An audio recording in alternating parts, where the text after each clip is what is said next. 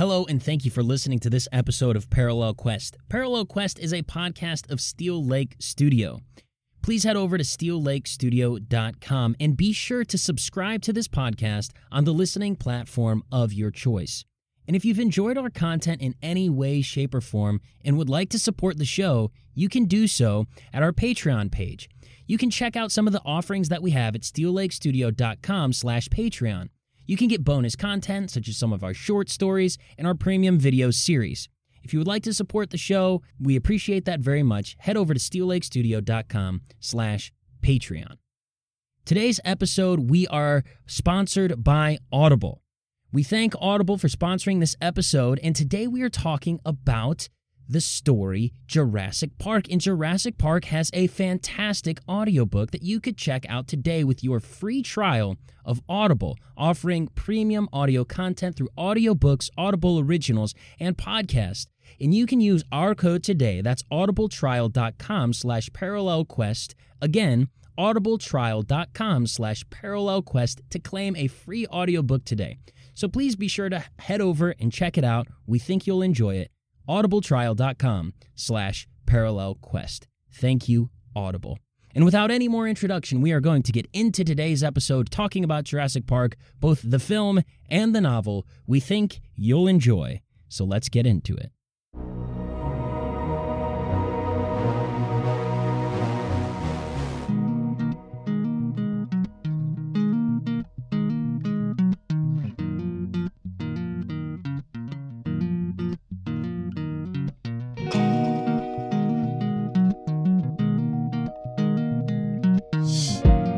Welcome to Parallel Quest, a podcast where two friends talk about the stories we love and tell the personal stories of the impact they have had on our lives.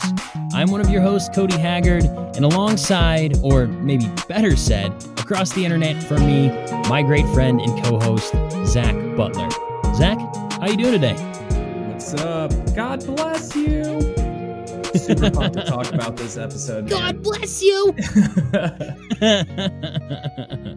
Been waiting to say that all week. right. Uh yeah. Yep, so for anyone who didn't catch the joke, our our main topic today is Jurassic Park, and that is a line from the movie that young Timmy says. And we'll get there at some point. But Zach, man, it for those who are listening to the podcast, they're not going to really experience any break in recordings, but we have not recorded a podcast in like three weeks, mm. and it's crazy. Life's been nuts. So, what's been going on with you? Oh, man. Well, the store has been busy, life has been busy. Um, I actually, so I had my best, then my worst, and then my best idea all in the matter about five minutes at work the other day. And it was this, it was a roller coaster of emotions, but I had changed a thing in our system around at work where orders being taken from the cars, it was just going to make it a lot easier. And so I'd gone in and changed like the nuts and bolts of the system. And I was like, this is going to work. This is going to be great. I was walking around. I was like, I just made your life easier. I just made your life easier. Like hyping it up big time. And so we get into the the the busy part of our day and cars are coming everywhere and I'm like, "Yes, the system's working. This is great." And all of a sudden on my radio, I'm standing outside at this point getting some sun because it was it was finally nice. The weather finally broke and I was outside just making sure everything was going well. And I hear over the radio one of the girls' voices, um, Zach, uh, the iPad is not working anymore.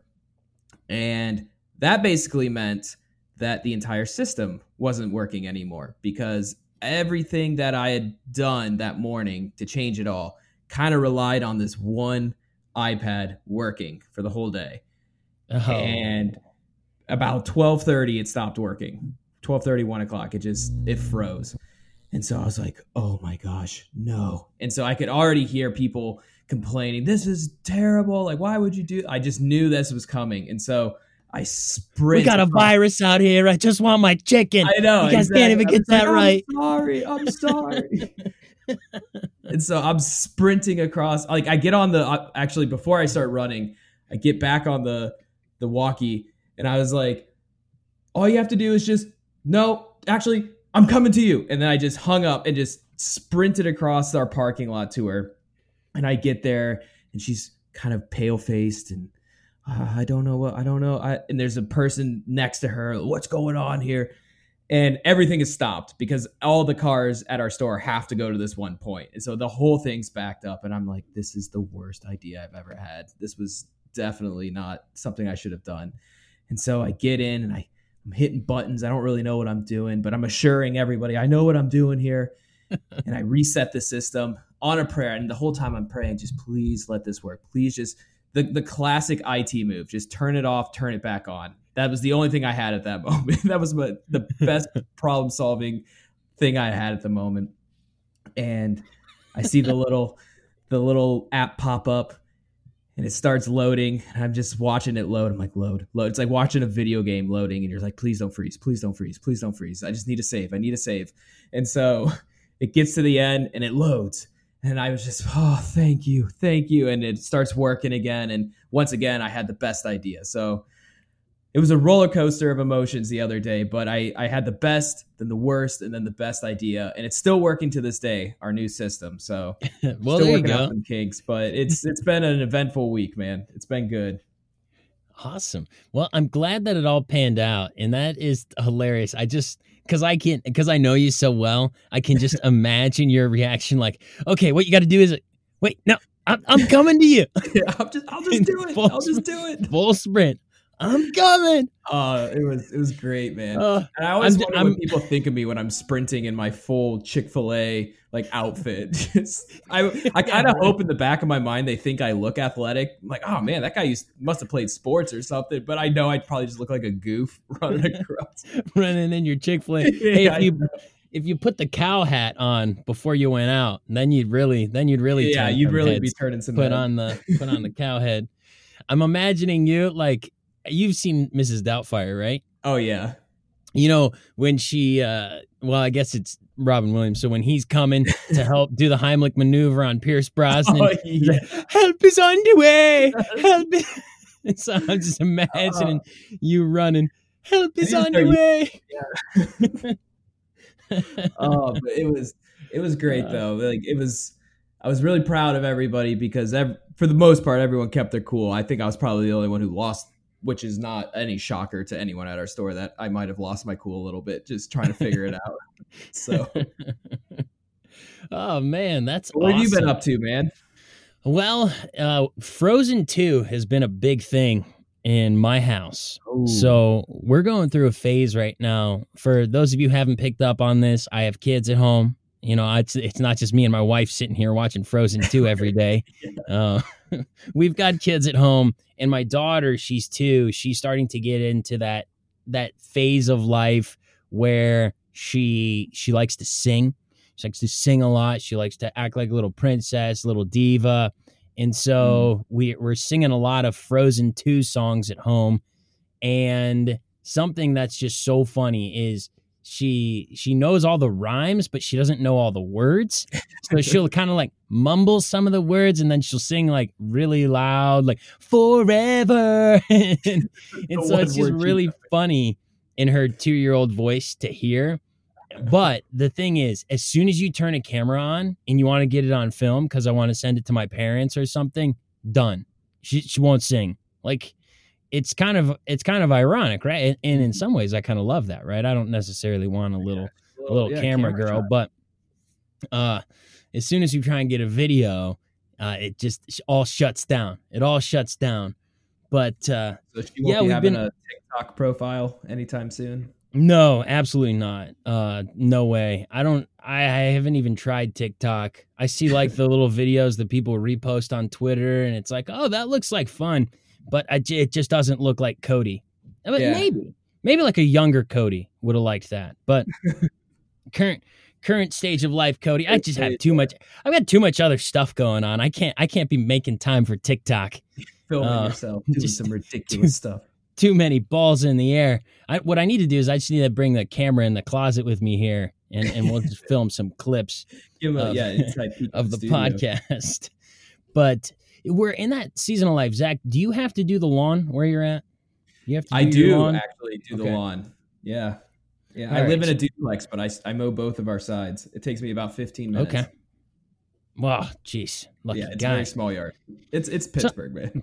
So I don't have a huge yard, but I have a big enough yard to where it takes me some time to cut the grass. And I don't really have I don't I don't have a lot of luck cuz every time I've been able to cut the grass, it's been raining. So up until last week, I was working nights. So I was working like 2 to 9:30 for 4 weeks straight because of dividing the workforce for COVID-19 response and at that point it was just I I if I don't get it on a Saturday, I'm not getting it done, Mhm. right? Cuz I'm not going to try and cut my grass at 11 a.m., shower and then hopefully make it to to work on time. Just wasn't really to run willing to run the risk on that. But got a chance to cut the grass this past weekend and I, I'm starting to get really frustrated. Like I and I'm I, I'm gonna probably put cameras up and try and figure out where in the world is all the trash coming from that is ending up on my tree lawn. Like I live on the corner of my street, so I live on the corner of two roads, right? Mm-hmm. And and I don't know if it's people just doing a drive by and throwing their trash out the window and, and laughing as they go by, or or if it's like some some teenagers they're on a walk and and they they just throw their trash on the tree lawn and and, and here's here's how I know it's not mine. Everybody, if you didn't know this about me, Cody doesn't drink. Cody does not drink alcohol. It's uh it's just a choice that I've made. And I found when I cut the grass yesterday, I found 3 cans of White Claw. Like 3 how does how do. 3 cans of White Claw end up on my yard? And I found a can of Busch Light. Like obviously I'm starting to think at this point, I'm like, what are like teenagers coming and partying Yeah, out in my tree lawn on on Fridays or whatever? So so I'm getting a little frustrated with this. So I will update you guys as I go into an investigative report of trying to figure out where the mess is coming from in my tree lawn because because it drives me nuts. And you know, you go to cut the grass and my grass is a little tall, right? I haven't got out there and then I just hear like and I'm like, what the heck is that? What's going on? So, so I, I'm doing a careful, a careful uh, combing of the lawn before, before I cut the grass from now on. Because last thing I need is like a, a piece of shrapnel going into my shin while I'm trying to do my household duties. Oh man, try- yeah, I'm I'm in favor of the uh, the couple that is walking and constantly going past your house and tossing their beer cans onto your lawn. I hope it's, Just- it comes to that. just, just going on the evening walk, getting a little tipsy before going home. You know, maybe causing a, a bush light. Because because because you know the the COVID people just want to get outside a little bit. It's it's I'm- more I'm depressing when you're drinking at home. So you Yeah. On the go. That's that's great, man. I'm, I'm sorry for your lawn, but hey, it's it's okay. Don't worry about my lawn. I'm more concerned about my mower blade and you know my limbs. At See, this that's a- point, yeah, that's a that's a, a, a father of three concern there. I'm more just Yeah. like, ah, why didn't you bring any for me? right? Hey, knock on the door next time. Ah, yeah, Anyway, I just felt like I should share that because if any of you have any weird, weird littering stories, I'd love to hear them. Send send them to us in our in our in the comments. Go over to our website steellakestudio.com. Go to the community tab and put in a contact form. Tell us your stories about littering, like the weirdest littering stories you've ever ever heard, ever experienced. Love to hear that from you, and maybe we can have a discussion around that. but uh, if you are a felon because of littering, I really want to hear. it. Like, please, please reach out to us if you've actually been involved with the law in littering. Because you know what? I see those signs all the time that are like twenty five hundred dollar littering fine, five hundred dollar fine for littering, and I'm always curious as to why they had to put that sign up there, yeah, and if exactly. they ever had to enforce that that fine.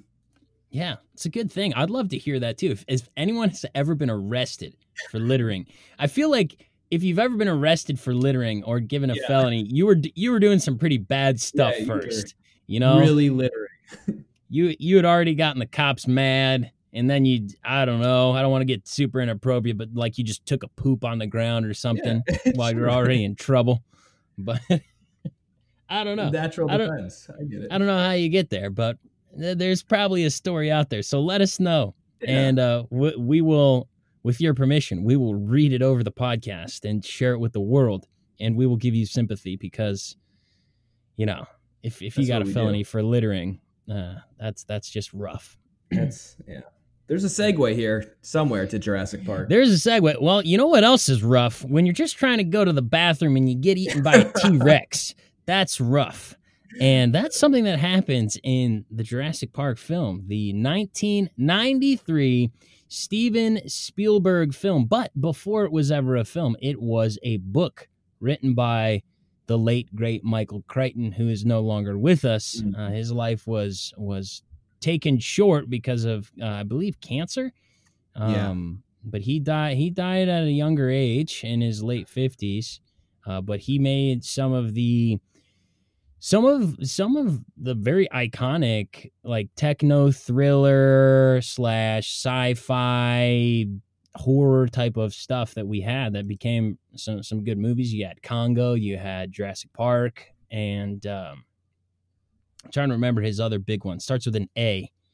Um, Mm, I don't know. It'll come know. to me. It'll come to me.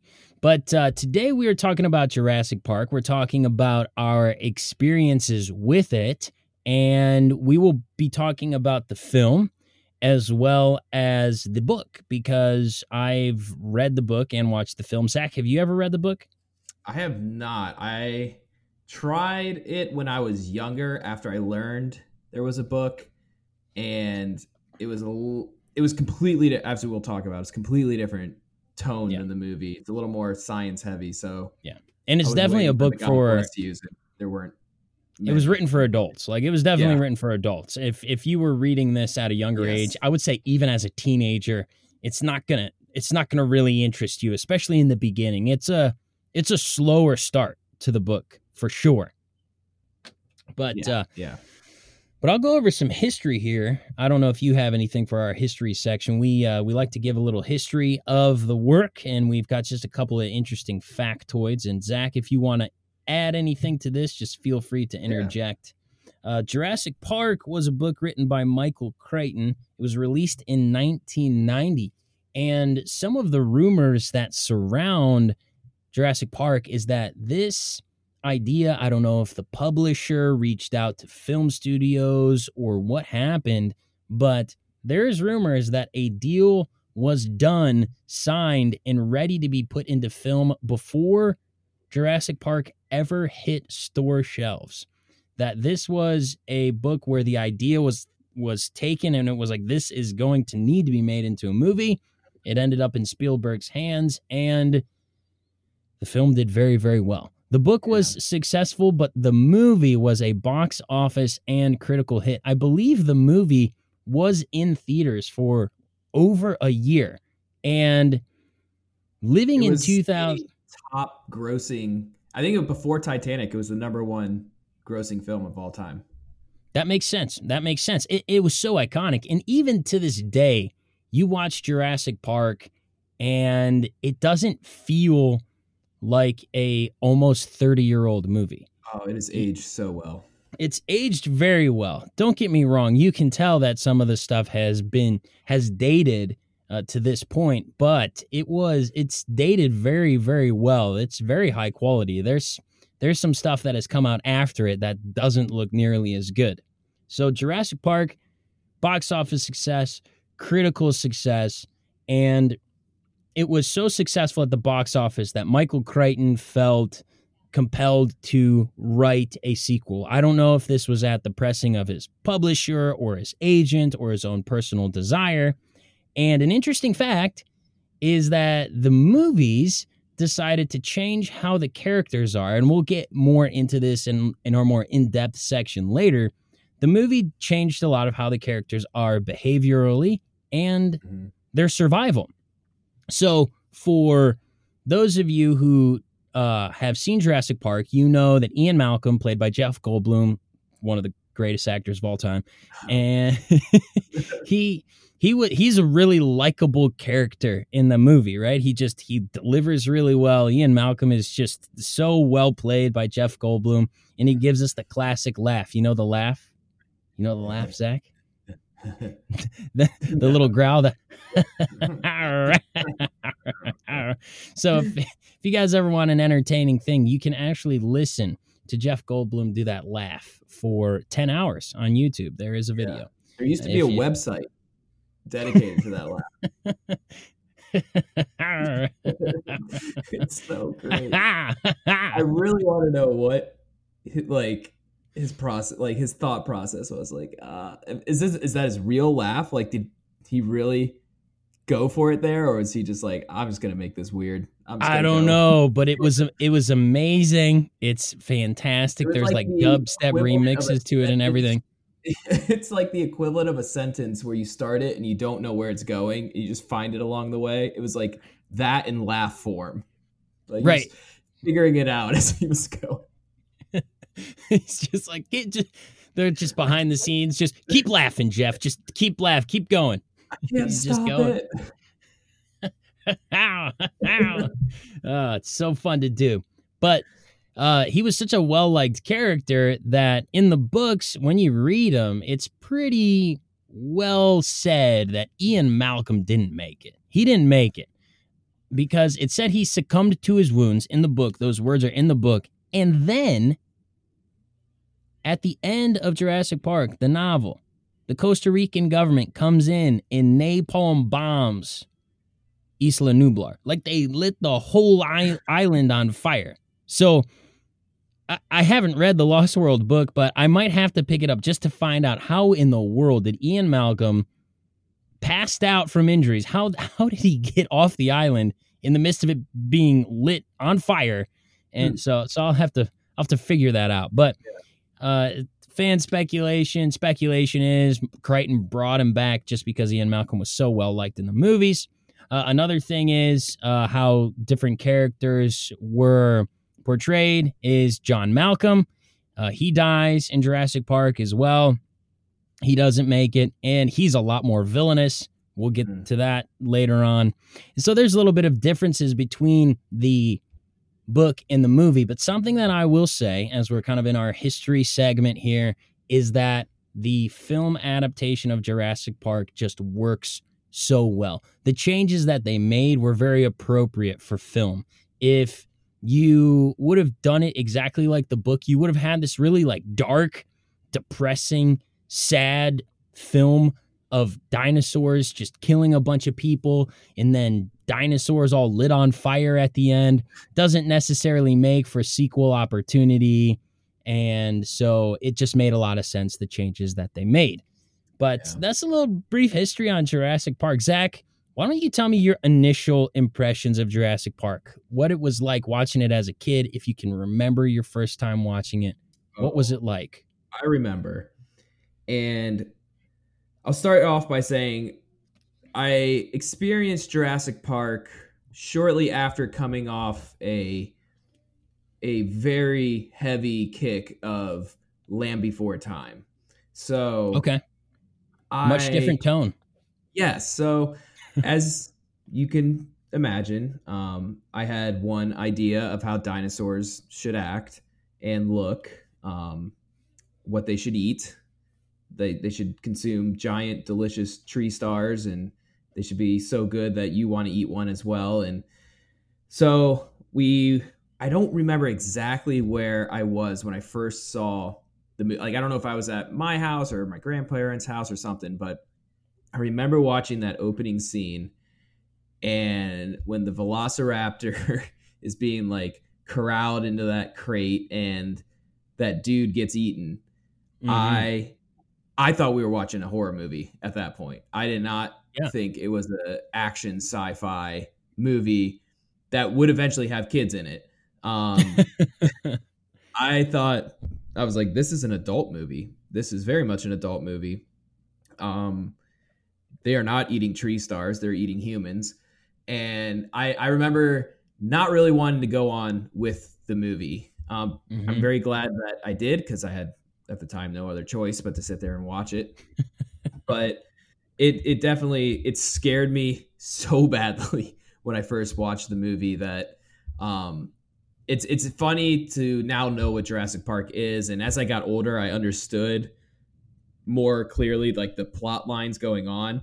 But when I was I don't know ten, maybe even younger, I don't remember when I actually saw it, but I was young enough to not really comprehend the story per se, but I just kind of experienced it visually and just emotionally. Um, but it was ended up being a great movie. I ended up loving the movie a lot. Um, the the T Rex after getting over my I don't know. I think the movie really made me afraid of Velociraptors. I think that was kind of the point, but it yeah. really like the T Rex was just cool. It was awesome and it was just so powerful. And I wasn't ever really afraid of it.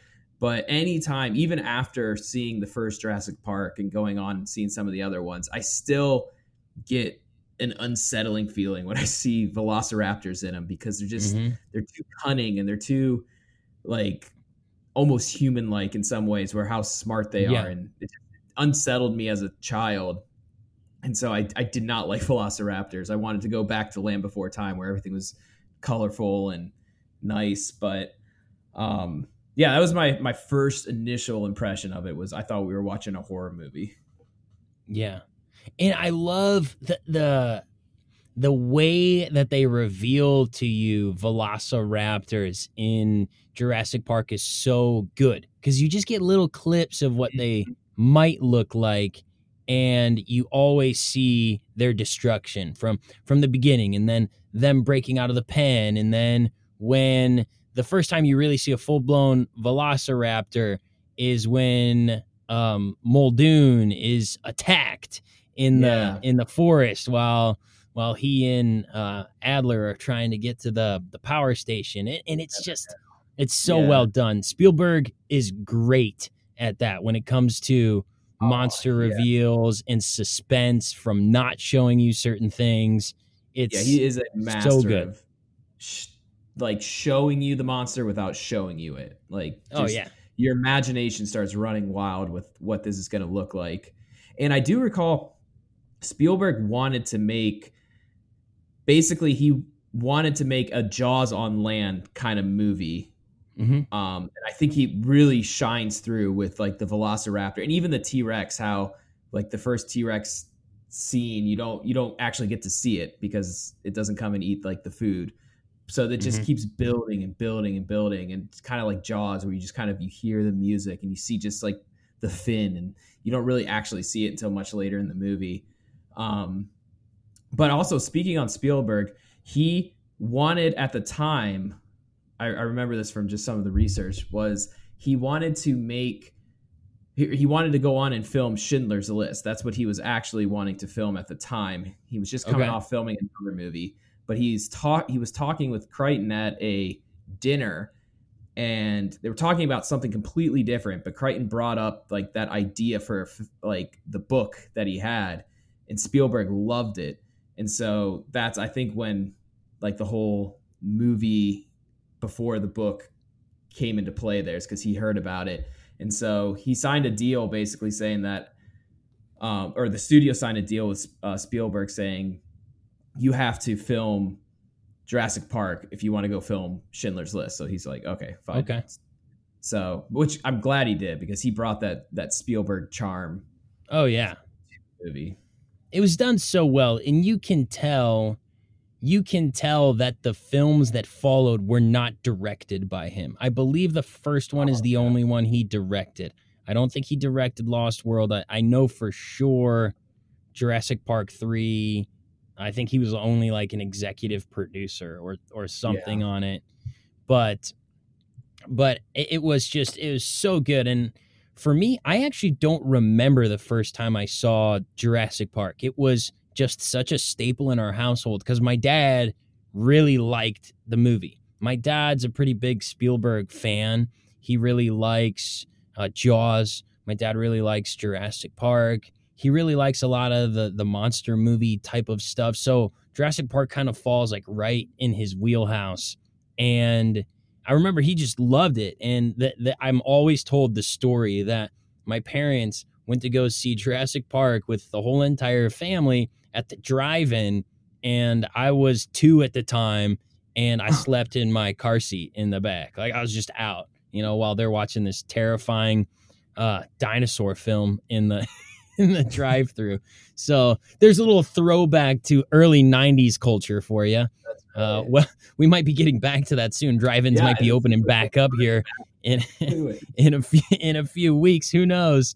Uh, there could be some good business for them. Right. but that that's supposedly the first time I ever had any exposure. But I just remember growing up as a kid, Jurassic Park toys were just always available. I remember I had a friend down the street who had like the whole entire set. He had the trucks and the dinosaurs and the the people who went with it and and it was really cool. We'd just go over there and play Jurassic Park toys and come up with all of our own stories. And of course, the people always all all died uh, because yeah, that was course, just more yeah. fun. But it was such a such a visual treat that mm. it was there was something that as a kid you didn't know that that's probably not exactly what the dinosaurs looked like but yeah. but but it didn't matter it was like what you saw in Jurassic Park, that was reality from millions of years ago brought into the present day. And that's what dinosaurs were. And you just built your whole understanding of dinosaurs based on Jurassic Park, which for better for worse, uh, I yeah, you know, you know not oh, necessarily yeah. the most scientifically accurate, but maybe a little more interesting, especially but Velociraptor. Certainly shaped the culture of how dinosaurs are still perceived to this oh, day. Oh yeah, yeah, because I mean, I, I, from what even the book Jurassic Park portrays is that to be a paleontologist is not a wealthy man's game. You know, if you're a paleontologist, you're you're a highly educated, very smart person, always struggling for funding, and and and then you have Jurassic Park come through and make dinosaurs really, really, really cool. I, I didn't do any research on it, but I'm I'm really curious what Jurassic Park did for paleontology yeah. in general if it had an impact. I'm sure it had a little bit of an impact. Like it was a sweet job. Oh but yeah. I know a lot of it is spent coming up empty-handed or like I mean the the the excavation at the very beginning of when they're uncovering like the velociraptor. I I was watching some videos on um it was like the 10 misconceptions that Jurassic Park has made and one of them was this is not how excavation actually works, where there's just like right. 50 people standing around brushing off like bones. and you are never going to find a full blown dinosaur, complete yeah. skeleton in one spot.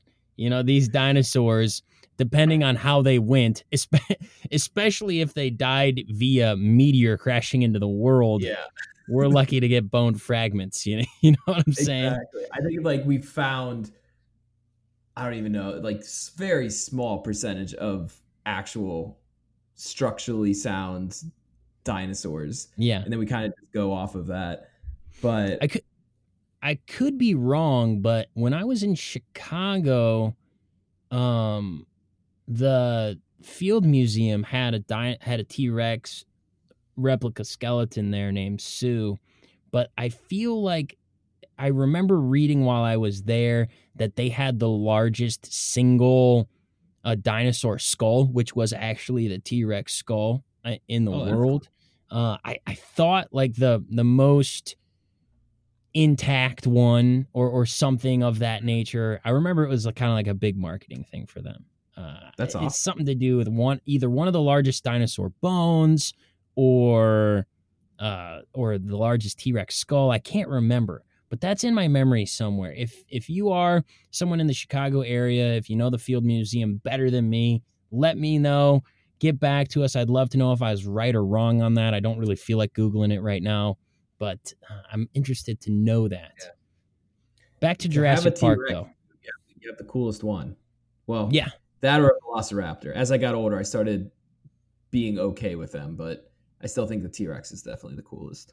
It's the face of the franchise. It is for sure the face of the franchise. Um, but we'll get we'll get a little back to the movie here. And so my initial impressions were I loved this movie as a kid, but it terrified me. The the movie absolutely absolutely terrified me, but nothing kept me from watching it. It gave me nightmares. It scared me, and I didn't care. I still loved it. So, Zach, you you've been to the house I grew up going to, Mm-hmm. and do you remember how there were those woods in the back? Yeah. Yep. So I used to have this recurring dream where there were dinosaurs in those woods in the back. And the way that it always panned out was that I'd be running to my house in the woods to get to my house. I'd get inside, I'd escape the velociraptors. And for some reason or another, I thought the safest thing to do was to go in my bed and to go back to sleep. I, I- Yeah, that was just what happened in the dream, Yeah. right? But then I would wake up, but I was still dreaming. Okay? Dream within a dream, right? Little inception action. I'd wake up not knowing I was still dreaming, right? And I'd go downstairs and I'd get a drink of water, right? Because I, I felt so terrified from the dream I just had. I'd get a drink of water and I'd go and open the cabinet to get a snack. Every time I open the cabinet, Velociraptor jumps out and No. kills me. Then I actually wake up and it's like, oh man. Oh, And that recurring dream followed me like well into my teens. I don't Oh, know why. I could, I could never get it out of my head. Um, psychological stress there. but but I still love Jurassic Park. It's, it's a great great movie, great franchise. Um, and I think part of why I always liked it so much is because I knew my dad really liked it. My dad wasn't a huge reader, but he actually Mm. like went out and read the Jurassic Park book and would would go through and tell me all the differences between the book and the movie.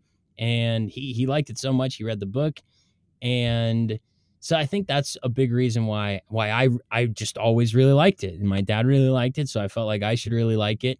Uh, I Yeah. feel the same way about King Kong. You ever seen King Kong, the uh, the classic King Kong, like 1933? You ever seen that? I have like- not seen that one. I've only seen Okay. the one with Jack Black in it. Okay, okay, but that's a classic movie that Yeah. we'll have to get. Might have to have like a round table with the the Haggard family over King Kong and how iconic it was. Uh, s- supposedly, this is this is BC before Cody, but supposedly, like whenever King Kong was on TV, this was before we had it on VHS because it wasn't released on VHS for a long, long time. Um, before we had it on VHS, like it was an event. My dad would find out when King Kong was on the TV, and like sit and watch it every time. oh man, good times, good times. But awesome. even So though it you- terrified dad- me, always watched did it. anyone else in your family, like your brothers, watch this and love it as much, or is it kind of is it just you and your dad?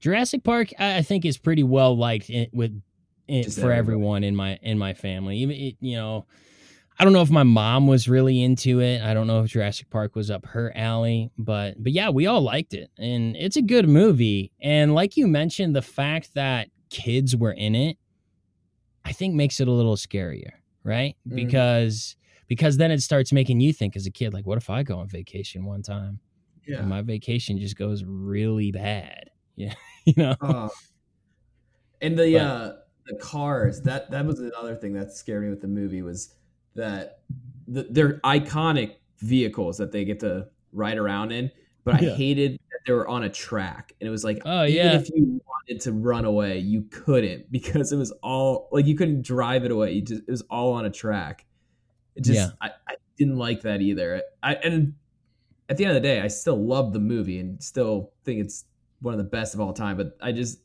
as we're recalling it, I keep thinking about how much I didn't like certain parts of the movie because it Oh, scared yeah. me.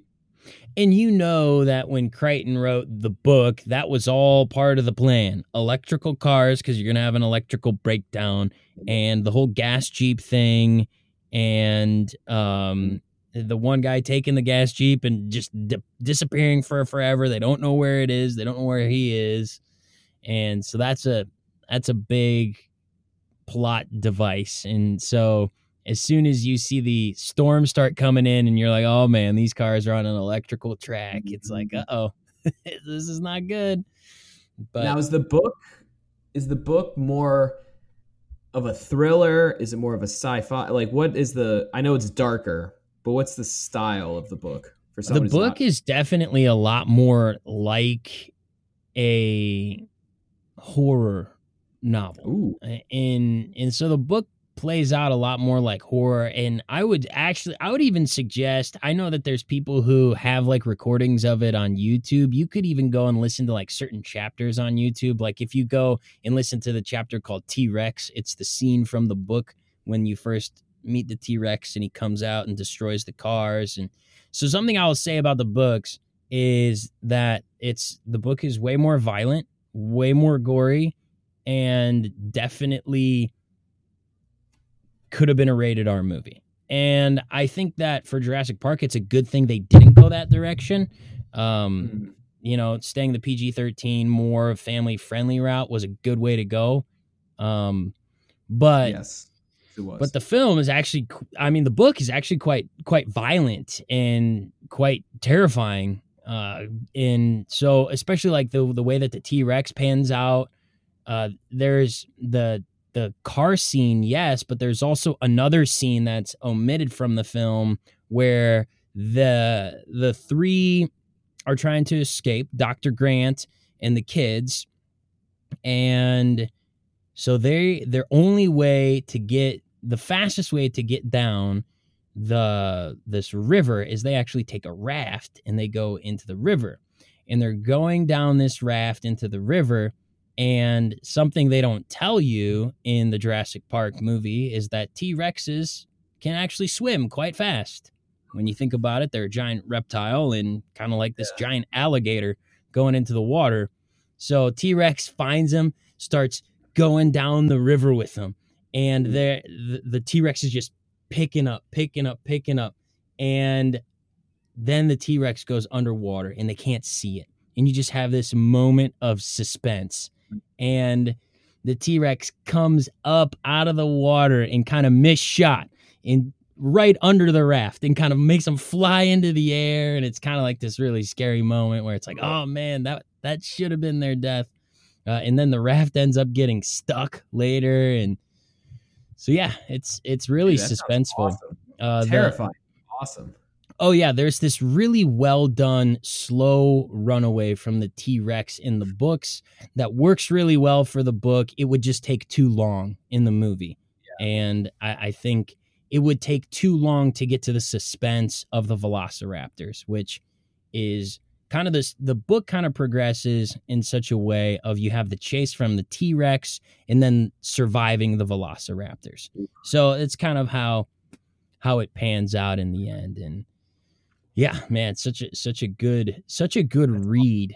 Uh and, but you kind of really have to like science uh, a little bit. You have to be That is what I heard interested in the science of it. science-heavy. Yeah. And a lot of it's not real science either. That's something you kind of have to know going in. A lot of it is pseudoscience. And Michael Crichton is just a great writer and he's a really smart guy that he's able to make a lot of this stuff sound believable as you're reading it. And then you come to find out it's like, oh, this is actually not real science. but Okay. that makes sense though. I mean, he I, I think a lot of people viewed him as like a science expert and he was just an author. Like he's just a storyteller. yeah, That- and he was definitely like a really smart guy. I think he was yeah. uh I think he studied medicine, if my Oh. memory serves me correct. I can't remember if he studied medicine or if he studied biology, but like he's a highly educated guy. I think he's got his PhD, you know, so he's he's no Oh. slouch. You know, he's um, definitely a smart dude. slouch. He's no slouch. Yeah. Huh. But I, I kind of want to Yeah. talk a, a little bit about some of the lasting impressions we've had of Jurassic Park, and we kind of alluded to it at the beginning. One of the most quotable lines in the whole entire movie is what? God bless you. God bless you. So, so So for for those so who good. don't remember, the the Brachiosaurus comes up out of you know into the trees while Alan Grant and uh, Lex and Timmy are in the trees and they are greeted by a Brachiosaurus and Tim tells Lex it's okay. Says Vegisaurus, Lex, Vegisaurus, and and then before the Brachiosaurus goes away, it sneezes on them and gets all this nasty snot over them, and then Tim just So yells great. as it's running away, "God bless you!" it's just it's really funny. So, when I was in college, we would watch Jurassic Park probably like once a year. And every time we watched the movie, it reminded us that every time somebody would sneeze, the only proper way to say bless you would be to say like Tim. God bless you. so so that's that's one of the most quotable lines to me. Uh, Absolutely. Uh, dude, and also watching that because I was fortunate enough that when I came to visit you at college, that we got to watch Jurassic Park and the running commentary from your friends. oh, you yeah made yeah you were there when we watched it. That's so much more enjoyable. Just because like there's some cheesy parts and there's some funny part and just the running commentary of everybody just throwing in like whatever they were thinking of for different parts and like how the different animals might think about things and it was just I was rolling my gut was hurting it was Uh, just it made the experience of watching Jurassic Park even better just having so many fans of it around that they knew the movie well enough that they can make fun of it that's like I Oh, think yeah. the, the highest honor I think you could give a classic movie is you know it so well that you are gonna like make fun of it because it's it's just that much of a staple in your life. Oh yeah. It's uh it that was one of the best movies to watch. Another really good one to watch with the group was Nacho Libre because Oh, we knew that movie back and forth, so it was it was just hilarious. Um Uh, but but it just totally def- redefines an experience. If you watch Nacho Libre in a vacuum by yourself, you may think you may think it's really funny, but there's a good chance you'll walk away saying, This is the dumbest movie I've ever watched. Why would anyone recommend this to me? You know, you know what I'm saying? Exactly. but it's so good. Ah, so But for me, man, I for the lasting impressions that I had from this movie. First of all, Samuel L. Jackson, hold on to your butts. I still use that line. hold this on day. to your butts. Still use that line today at work or before anything big's about to happen. I'll I'll give Samuel L. Jackson his due and let people know that their their butts need to be held on to. Um, great line, but um, a thing that I that kind of struck me later as I got older. So Wayne Knight, he's the guy that plays uh, what Nedry, Dennis Nedry, I think is his name Nedry, yeah. basically a lot of people knew him at the time as Newman from I think Seinfeld. Yeah. Um, so I never understood why he was in the movie when I was a kid because I just I don't know why I couldn't wrap my head around what he was doing and why he was like the perceived bad guy. Yeah. Um, and it wasn't until older I got I realized that he was stealing eggs for a competing company, and I just remember that the what was it the Dillo? Oh, I wrote it down here. Dillo Dilophosaurus. Yeah, Dilophosaurus. So I hated that thing so much when I was a kid, and I probably still at some level am afraid of that because I hated the the rattlesnake sound that it would make, and like the little flaps would fly out, Oh, and then it would shoot you in the face with like tar, Oh yeah. and I hated that thing. But I remember when he got um Nedry in the car and like basically stopped him from getting away. I for to this day that scene still sticks out in my head because I was like, okay, both of these things are bad to me. Like he's a bad guy because he's doing something bad, and then this dinosaur is bad because it just looks like it's bad. But now the dinosaur is technically a good guy because he stopped the bad guy. and Ah, so- yeah. Yeah. So from that day on, I was like, all right, I'll, I'll won't judge an ugly book by its ugly cover, but I still don't still don't really trust these things. But for Oh, some yeah. reason, that scene stood out in my head, like the rain coming down, and he's like stumbling around and fetch the stick, stupid stick, stick. yeah, is the stick, stupid. Such great lines, man. Great, great stuff. And then uh, obviously Jeff Goldblum saying "Life finds a way." Oh, that oh, yeah. is another classic line that is that is stuck with me. Um, but one of my favorite scenes, probably my favorite scene from the entire movie, was when the T Rex eats that guy on the porta john, and it's so like a mixture of horror and terror and humor that it's hard not to kind of chuckle that this dude's got his pants down, just sitting there, and this giant T Rex eats him. It's it's a great scene, and it is like even from the first time I saw it, it was I was like, this is this is the, my favorite. This is awesome.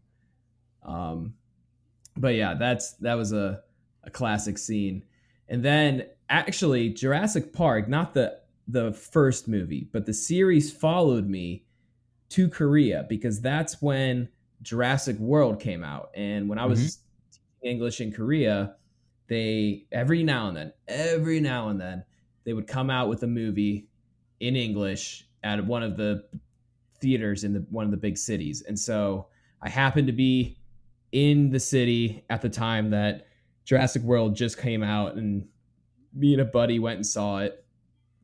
And I I, I liked it, but I liked it because it was Jurassic Park, and I was remembering the first movie the whole time yeah. I was watching it. I actually yeah. didn't end up like watching. I think it was Jurassic World.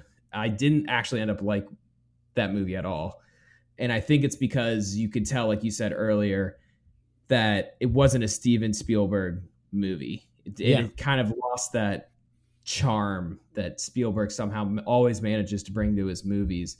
Um, it just like the whole time you're kind of wanting the first Jurassic Park again because yeah.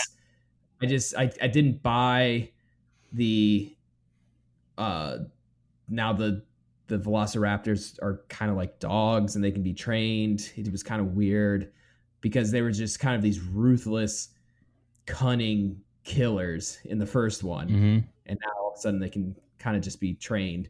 Um so I didn't but all that to say, even that many years later, you I still had that like nostalgia like wave hit me when I sat down and watched it, and you you hear the the iconic music that John Williams made for the oh, first so one. good. Oh, it is, man. And so I, I I just remember sitting there watching the movie and being like, oh man, I need to go see oh, the first one. I, I missed oh, watching yeah. the first one. I kind of want to stop watching this and go see the first Jurassic Park again. Um, yeah, but yeah, it's it's definitely. I think the movies in the equivalent of the Smithsonian Museum for film, like it was like a, a national treasure, or something. I forget the actual title or organization that does it. So, listeners, if if you're hearing this, please send us a a line and let me know what I'm actually trying to say. But it's like an organization that they it's like the the all time best movies go into it. It's like the museum of best movies or something. But okay. it's in there for um because it was like a technical like revolution. Like they because they oh, used yeah. actual animatronics in the movie because they didn't want to try and mess around with like digital stuff. And so I think the T Rex is the largest digital or largest animatronic ever made. Like it's just it's this massive yeah. feat that they had to get into the the movie, and all the all the um, dinosaurs in it were were real, like real in the sense of they could actually be touched and they were filmed. Yeah. Yeah, that's that's one of the greatest things. And I actually think the technological limitations helped it be a better movie in having to play into the horror fact eh, factor and not showing you everything because you, you know if if you look on some stuff about how they made this movie that T-Rex when they were trying to do that T-Rex scene it kept breaking down because they were like yeah electronic animatronic dinosaur rain scene, recipe for disaster, right? So so it kept breaking down, wasn't working the way it was supposed to. And, and you guys should check out some pictures of, of what this thing looked like. It's basically exactly what you see in the movie, except it doesn't have its legs. So the, the things that they animated in were its legs and its feet. And it's really neat. But I think that the technological limitations are also kind of played into making it a, a better movie. And Yeah. kind of hitting on Jurassic World really quick. Now, I did like Jurassic World. I like I like all all the Jurassic Park movies in, in their own way, right? They're they're fun, except for 3. I could live without Jurassic Park 3. That movie could have never been made and I would be fine. Yeah. And so I remember seeing Jurassic World. I took my dad to see it on Father's Day when it came came out. I took my dad on Father's Day. So it was kind of this iconic moment coming full circle, right? Where it's kind of a movie I grew up loving. My dad really likes and kind of got to go back to the movies as, you know, I was an adult at the time. I at the time I am an adult now. but but gro- growing up and then taking your dad to to to a movie was cool. I really I really enjoyed that. But I I do think that modern technology and the use of CGI and maybe it's cuz we've seen so much CGI it doesn't feel as as scary. Like Jurassic World never felt scary or tense to me. And I think that's what makes Jurassic Park so good.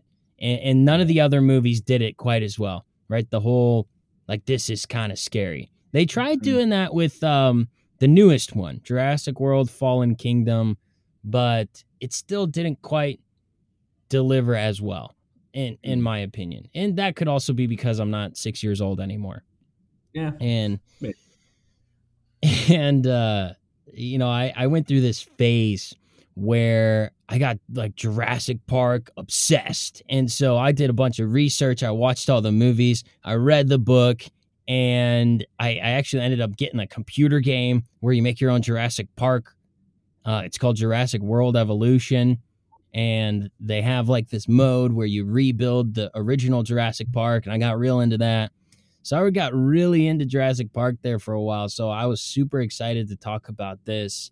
Do you have any interest in talking about a couple differences I wanted to point out between the book and the movie, like real quick? Yeah. Oh, absolutely. Lay it on me, man. All right. So most of us are going to be familiar with the movie Jurassic Park. And Zach, I'd love to hear your commentary on some of this stuff. First thing I want to point out is that in the Jurassic Park book, it is obvious and evident that John Hammond is a villain and he just wants to make a lot of money. Like in the film, they make it look like he cares about these animals, cares about these dinosaurs, which when you read the book, he cares about their well-being mainly because he just wants to turn a profit. Like that is that is what is most important to John Hammond. And in the end, he actually he dies. He doesn't get off of the island. I feel like in the movie they made him a lot more likable, made him a lot a lot more sympathetic. You kind of felt for him at the end as he's watching his whole park get destroyed. But in the book they kill him off and he has a very uh kind of brutal death. Uh, you know the little dinosaurs that they introduced in the second movie, the compies, the little tiny Yeah. guys. So those are present in the book, and they are not extremely dangerous. But the problem is, is that when they bite you, they cause you to numb up. They kind of cause you to get tingly and numb you up, and so that's what makes them dangerous. And John Hammond is trying to run away from the T Rex sound because he thought he heard the T Rex. And what was actually happening is behind the scenes, his niece and nephew were in the sound room trying to like work out the electronics and they were hitting a button and it played the T Rex roar over the loudspeakers. So he didn't even hear the real T Rex. He heard the T Rex over the loudspeaker. So he starts running and he falls down a hill and he ends up breaking his ankle rolling down the hill and he can't move. And so he's like debilitated, trying to crawl up this hill, and he, he keeps hearing things. And so then it just talks about how he felt a bite on his leg, and then his whole body starts to go numb. And then the last thing you see of John Hammond is is the book describes a bunch of compies crawling all over him, and that's how he dies. that's, that's how he dies. Um, so so it's kind of this in the reason why I point that out is because Jurassic Park is a story about the dangers of trying to manipulate God, manipulate nature for your own gain. What's probably going to happen is it's going to end up with your own demise because nature, God, however you want to look at it, that plan is going to to push forward. It's going to find a way, right? Like Ian Malcolm warns, find a way you trying to put these animals in cages, these deadly beasts in in cages, it's going to end up with your destruction. And so so I find that John Hammond's death actually in the books very strongly relates to the theme, the theme of the story, right? John Hammond almost has to die to yeah. To really have the the theme break through and the people who live are are, you know, Dr. Alan Grant, Dr. Sattler, the kids are the ones who really loved the animals and wanted to preserve it and treat it right and research it and go about it in the right ways. Whereas the, all the people who died were the people who wanted to make it into experiments, put the animals in cages. There's a lot of relation there. Um, whereas the movie's kind of more of just like a horror, like get out, survive type of thing. Yeah. Um, the book kind of explores a lot more of survive, yes, but also all of the people who deserve their comeuppance get their get their due, mm-hmm. and uh, so so I find that that is that's kind of interesting. And then another um, difference I wanted to just point out real quick that I have uh, in my notes is that in the in the book the the uh, the the book moves very very quickly. I mean, the the movie moves very quickly through a lot of things, and so one thing that you don't really get to know much about is actually where all of the creation and desire for all the making of dinosaurs came from. And the doctor who uh, it basically ends up becoming the villains in the Jurassic World movies. His name is Doctor Wu, I think. And he he actually is just this genetic engineering genius, just an absolute genius. And John Hammond found him, liked him while he was a student, and basically said, instead of trying to raise funds for your whole entire life, you come work for me. I'll let you do whatever you want, and I'll give you as much money as you want. So Dr. Wu was just this guy who wanted to learn how to create life. So he was constantly experimenting with a bunch of different ways to make sustainable artificial life because that's virtually what the dinosaurs are. It's artificial life. It's not real life. These are not real dinosaurs. They are genetically engineered kind of Frankenstein dinosaurs in a way, you know, because they use frog DNA and all these other things. Um, and so what's kind of kind of interesting. You kind of sympathize with Dr. Wu throughout the story, and you're like, man, this is just a guy trying to be a scientist, trying to do his thing, and he's kind of doing it because he's given a blank check and he's he's caught in between wanting to be a good scientist and make this really financially profitable park and you you don't really see it coming but he like comes running out of a building uh, and, and, like a velociraptor pounces on him from the rooftop and, and, oh, and disembowels him. And that's how Dr. Wu makes his end. So he he actually would not have made it into Jurassic World uh, if they followed the books more closely. But do all the quote unquote bad guys die and all the quote unquote good guys live?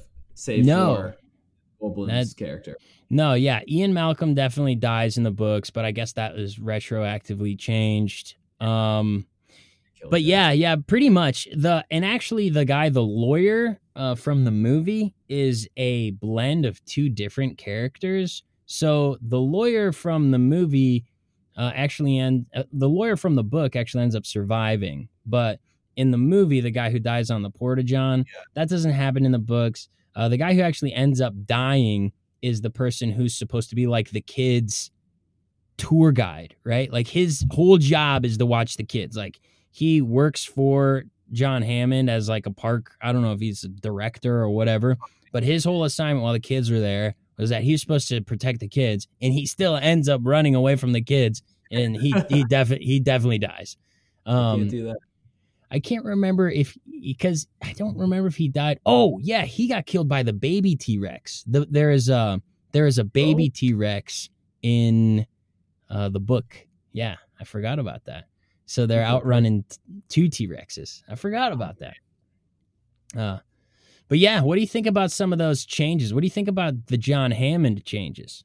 So I am not surprised. Like even in the movie, John Hammond, like when I was younger, he didn't seem like the good guy. Like Right, Doctor, right. what is the Alan Grant? He's the main guy, and Yeah, the girl. They always seemed like the like they were supposed to be the good guys, and Hammond. I just, I I gathered he was trying to do the right thing, but it was hard to really see him as a noble character when he was kind of exploiting these dinosaurs for money.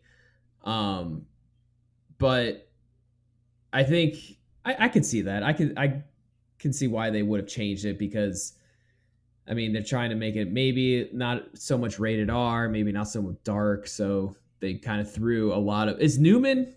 I keep, I call his character Newman. I can't always forget his name. yeah. name. Dennis Nedry. Is he in the book? Yeah, he is. And uh, I was actually going to mention that when you were done because you mentioned him. Some some things that, and it makes a lot of sense. I, his character didn't make a whole lot of sense to me as a kid either. Um, but he is always pressing Hammond for more money, and he is like the world's leading computer systems intelligence guy. Like he's the best at what he does. Oh, okay. And so he's getting annoyed because he has been under this contract and there continues to be bugs in this system. So he has to keep Uh, coming down to Costa Rica and fixing things because it's part of his contract. Meanwhile, he has uh, just a buttload of gambling debt. So he's got a Hmm. buttload of gambling debt and he just wants a bunch of money. And so I can't remember the name of the other genetic engineering company at the time. But Yeah. anyway, they offer him a very lucrative deal to get those embryos, which is is very much like the scene from the beginning of the movie right. is is the deal, right? You get us the embryos, gives you fifty thousand dollars per embryo, and a bonus for all of those that are viable, or whatever it was. Yeah. And so this is his way to get out of gambling debt, and wh- which is why the line in the movie where Hammond is like, "Nedry, I don't blame people for their financial problems, but I, you know, don't expect me to fix them, right? I, Mm. I don't hold it against you. No, he says, I don't hold your financial problems against you. Just don't blame me for them. And so that line is actually really powerful when you understand the the backstory from the books. So I don't know if they just weren't thinking to develop that out. Just a, a couple more lines would have helped. But But yeah. to. and then Nedry also he gets disemboweled as well. Um, a lot of disemboweling in there's tons of disemboweling because supposedly the book wanted you to believe that dinosaurs kind of like to eat, you know, warm flesh. So it makes Yeah. sense, right? They disembowel you and they they start eating you. They don't care if you're dead or not. They just disembowel and chew away. But yeah, Nedry was the clear bad guy. To me, growing up, Hammond was more of a gray character. Yeah. He wasn't necessarily good or bad. He just seems kind of in the middle. Um, although at the end, when he basically agrees that maybe opening the park wasn't a good idea, that kind of made him seem a little better. Right. I just don't feel like his character ever got to like it wasn't a natural plot arc for him. He Mr. started Hammond, I have decided not to endorse your park. yeah. Neither do I. Yeah. Right. That's his line of redemption.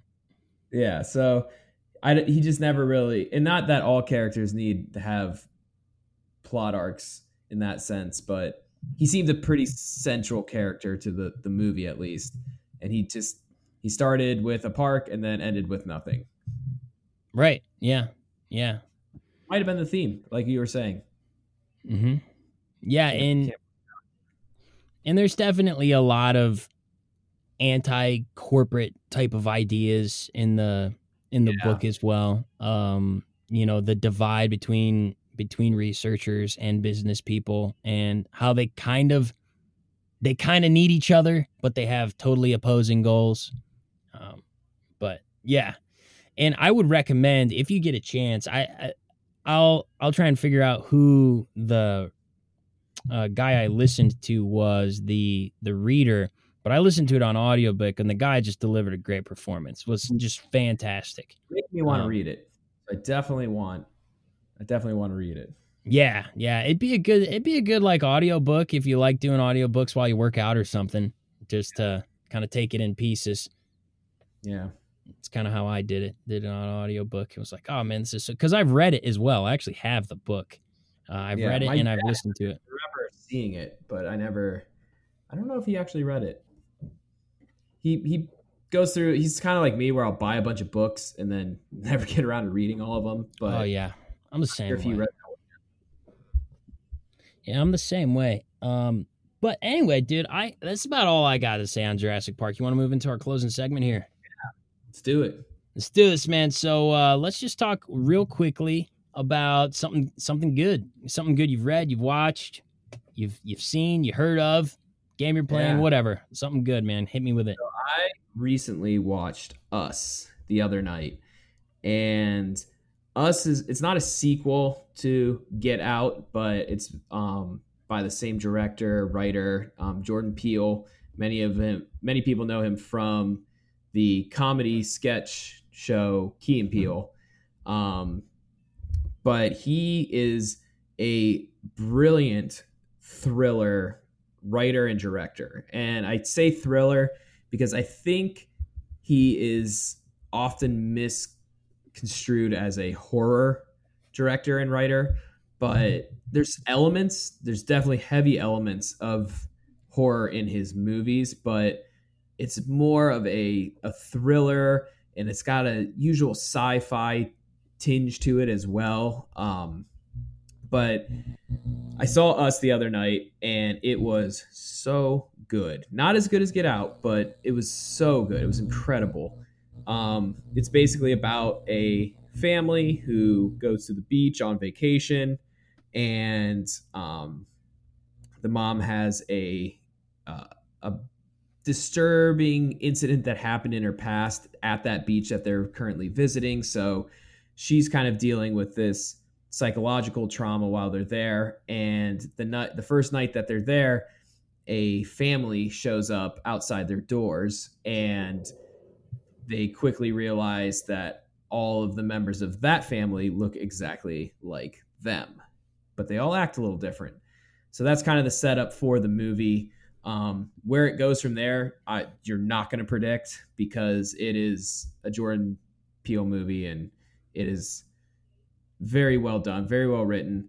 Um, I, the reason why I like Us a lot and Get Out for that matter, um, it's because it's a it's a breath of fresh air when it comes to like unique story concepts. He's just very good at taking somewhat traditional stories um, and throwing a twist in them. Both the movies have big twists at the end or in the middle um, that you definitely don't see coming. And then the best part of his movies is after you finish them, going back and watching them again to piece everything together and see how it all kind of relates to each other and why certain Yeah. characters acted or said a certain thing, knowing what happens at the end. So rewatch value is very high on the movies because you just want to go back and learn everything again and, and piece it all together. So highly recommend watching Us. It's not very it's not gory at all actually. Um Mhm. it's it's a good thriller movie. Um, definitely for adults, 100% rated yeah, R Yeah. But that's mainly for language. And what I liked about it too is there's there's no nudity, there's no sex, or any. It's just a good story, Yeah. Yeah. um, good characters, very Nice. very three dimensional characters. Where'd you watch it on? Um, I watched it at my house. Um, I think Leah. Did you rent it or is it on a streaming service? to be honest, I was out getting pizza at the time when this all happened. Okay. Another story for another day, but I accidentally went to three different pizza shops that night. but Dude, you was- and pizza, man. Like, what's you got some bad luck with going to the right shops or calling the right shops? make it you come know- all together. I had my one pizza moment where I spent 300 bucks, but you know, now, now that I'm hearing about you running around the three uh, pizza places, I'm starting to think you might be the problem here, Zach. Uh, well, while I was on my pizza crusade, they we uh, ended up uh, renting it from somewhere. Okay. So when I came back, we had some friends over at the time too, and they were like, "We're watching us tonight." I said, "Okay, sweet, Nice. Nice. But All right, cool. highly recommend it." How about you, man? Tell me something good. Well, over over quarantine or stay at home order, whatever you want to call it. The Final Fantasy VII remake came out. We did an episode all dedicated to the original Final Fantasy VII. At some point, I want to talk about this more in depth. I don't know if we'll dedicate a whole episode to it or if maybe I'll do like a bonus episode or maybe I'll do a YouTube video. I'm going to do something where I talk about this game because I got a lot of feelings about it. Overall, Mm. the game was good. I thought it was well done. I enjoyed playing it. I, I played it a lot and I finished it. And uh, yeah, I, I've got some thoughts, but it's pretty good. If you're a, a lover of the original, I think you're going to like the remake. I think you're going to maybe hate the ending, but that's that that's okay. I mean, there's a lot of things you can like 90% of and hate 10%.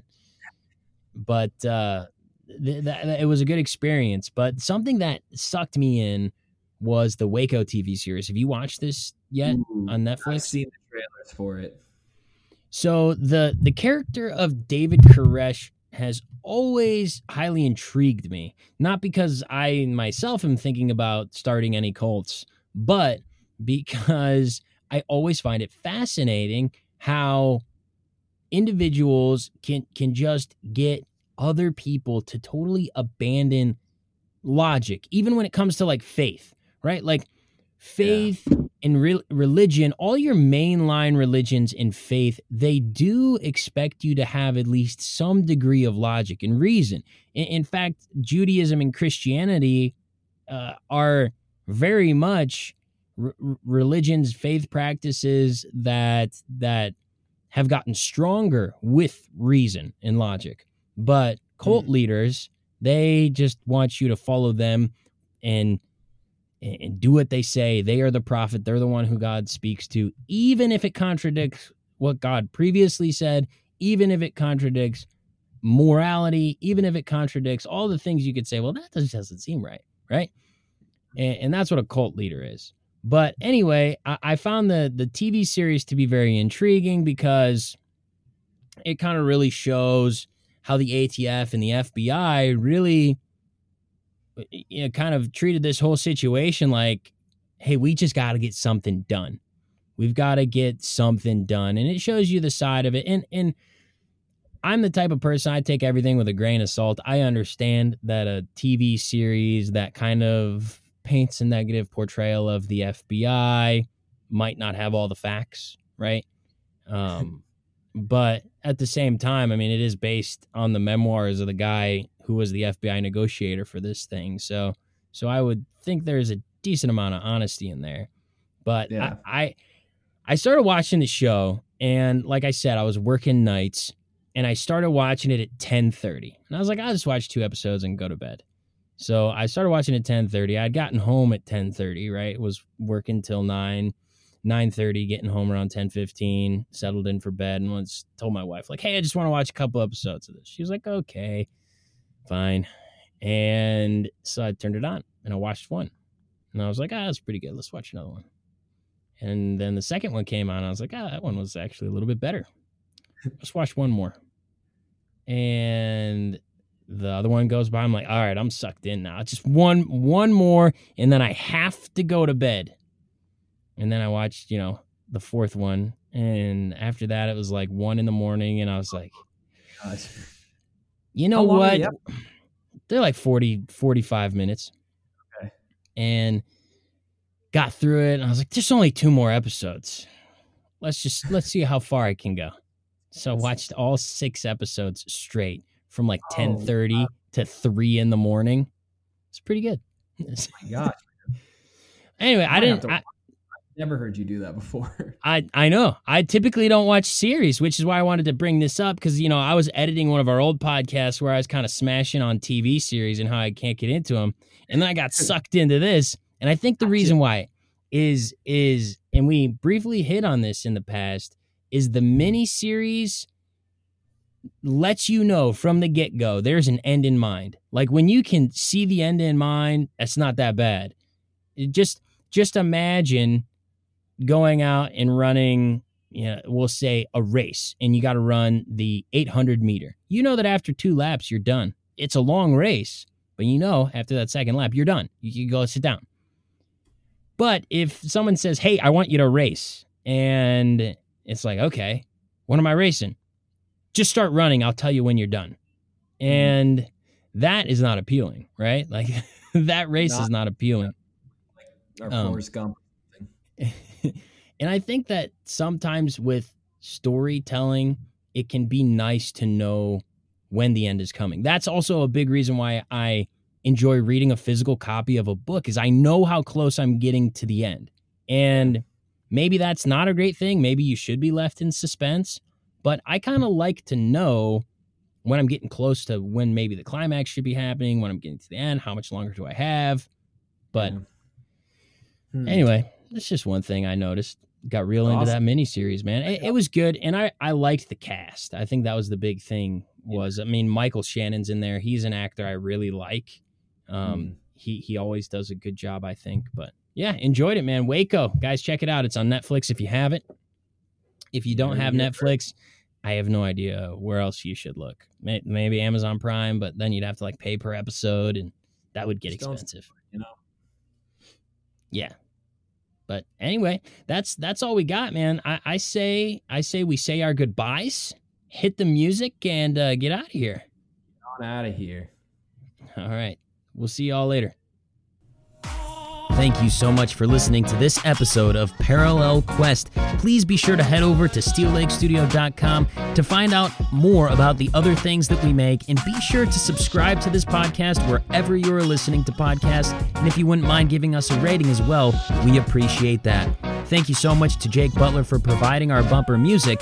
And as we like to say before we leave, we'll see you next time on Parallel Quest.